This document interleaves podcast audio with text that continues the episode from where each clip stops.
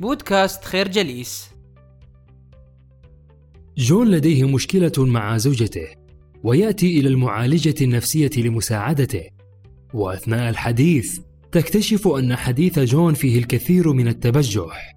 أسئلة كثيرة تراود المعالجة وتؤكد لها بالرغم من أنها في موقف المعالج بأن المواقف التي يعمل على وصفها جون هي في حقيقتها المشاعر التي تعتمل في داخله وداخلها. أغلبنا يسعى دوما إلى أن يلوم عالمه الخارجي ويلصق به كل إحباطاته ومشاكله.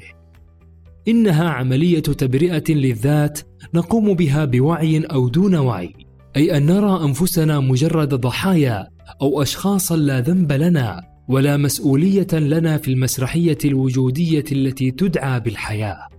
العلاج النفسي مهمة صعبة في عالم متشابك ومعقد لكن ما تؤكده المعالجة هنا هو أن تجربتها علمتها أن تعرف الكثير عن الألم وعن كيفية ارتباط الألم بالخسارة. مشكلة الناس والتي لا يودون فهمها هي أن التغيير والخسارة لهما مسار واحد وربما يذهبان بطريقة متوازية. إذ لا يمكن مهما تعددت المشاكل أن نتصور تغييرا في حياتنا دون خسارة أي أن الناس تريد تغييرا في حياتها وحلا لمشاكلها لكنها في الوقت نفسه غير مستعدة للألم المرافق والخسارة الموازية. لهذا تجدهم لا يتغيرون ولا يفارقون مناطق أمانهم. الفكرة لا يوجد تغيير دون خسارة. مهمة المعالج النفسي تحتاج الكثير من الصبر كما تحتاج الكثير من الفهم والتفهم لأن بمجرد أن يذكر شخص أمامك معالجا نفسي أو طبيبا نفسي حتى تقفز إلى ذهنك صورة ذلك الرجل أو المرأة التي يجلس أمامها المريض ليكشف له عن أدق التفاصيل وأصعبها. إن الإنسان في هذه اللحظة يبدو ضعيفا إلى الحد الذي لا يمكن تصوره. الناس دوما في مخيلتهم بأن المعالج النفسي هو إنسان بمواصفات لا يمكن تخيلها إذ هو الوحيد القادر على كشف الخفايا والمخبوءات النفسية.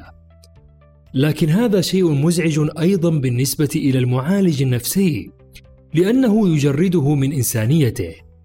فالكاتبة تحكي أنها حينما تتكلم مع أشخاص في حفل شواء أو عشاء لا يعنيهم ما تحاول هي أيضا جاهدة أن تخفيه عنهم بقدر ما.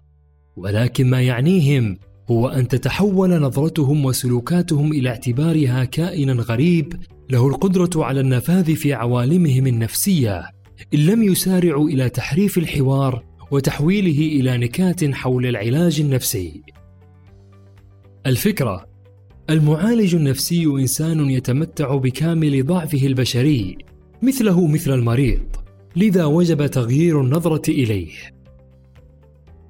شيء جميل أن تسمع إلى الناس وأن تفتح عقلك لتلقي شكاويهم ومشاكلهم وإحباطاتهم. المثير في هذه التجربة في عالم العلاج النفسي هو الروايات وطرق حكيها وسردها. كان أسلوب القص للروايات شيئا مثيرا يستحق التقدير فهي تحكي بأنها طالما جذبتها الروايات وهنا لابد من الإشارة إلى أن ما هو مشوق في الرواية ليس فقط ما يحصل فيها من أحداث وشخصيات وأماكن ولكن الأكثر إثارة هو كيف تروى هذه القصة. الناس حينما تتجه لتلقي العلاج لابد أن تجد من يستمع إلى رواياتها للحدث وتفاصيله ومشاكله. لكن المهم في تجربة المعالجة النفسية هو التركيز على المرونة التي تروى بها القصة أو الحدث. وهنا تطرح مجموعة من الأسئلة. هل هذه الروايات هي الوحيدة للقصة أم أن هناك روايات مشابهة أو مختلفة؟ هل المريض هنا على وعي تام بما يذكره أو يخفيه أم لا؟ كل هذه الأسئلة مهمة بالنسبة للمعالج النفسي. لهذا فكرت الكاتبة كثيرا عندما كانت في العشرينات من عمرها في مثل هذه الأسئلة. الشيء الذي دفعها بعد تخرجها من الجامعة أن تحصل على وظيفة في عالم صناعة الترفيه هوليوود الفكرة المهم بالنسبة للمعالج النفسي ليس هو الحدث بل طريقة رواية الحدث ذات يوم اقترحت على الكاتبة إحدى صديقاتها فكرة مهمة قائلة لها: عليك إيجاد مكان لا تكونين فيه معالجة نفسية. عليك أن تتوجهي إلى حيث يمكنك أن تنهاري بالكامل. نصيحة مهمة جعلت المعالجة النفسية في هذه الحالة تنظر إلى نفسها في مرآة معلقة على باب عيادتها، عادة ما تستعملها في بعض أغراضها. لا شيء يبدو غير طبيعي هنا، غير أن هناك نوعا من الشعور بالدوار والارتباك. عادة ما يترك استقبال المريض نوعا من الارتياح، ولكن بعد أن تنتهي الجلسات، تسوء الحالة بدل أن يتحسن الوضع. لقد اقترحت جين على المعالجة النفسية زيارة معالج نفسي من أجل المساعدة. في الحقيقة عملية البحث عن معالج نفسي عملية شائكة وعملية معقدة، لأن غالب الناس لها نظرة سلبية عن المعالجين النفسيين، كما أن عملية البحث هذه تعترضها مجموعة من العوائق، أهمها التوافق مع المعالج النفسي، وهو أمر في غاية الأهمية، إذ لا يشبه التوافق مع أي طبيب آخر. وقد بينت الكثير من الدراسات المنجزة في هذا الصدد أن أهم عامل مساعد في العلاج النفسي هي العلاقة التي يبنيها المريض مع المعالج النفسي، ونوع التجربة القائمة على الإحساس بالأمان، وهذا ما يمنح المعالج النفسي تفوقه ونجاعة العلاج الذي يقدمه أو نوع المشكلة التي يحلها. الفكرة عملية البحث عن معالج نفسي عملية معقدة ومتشابكة وتعترضها مجموعة من العوائق.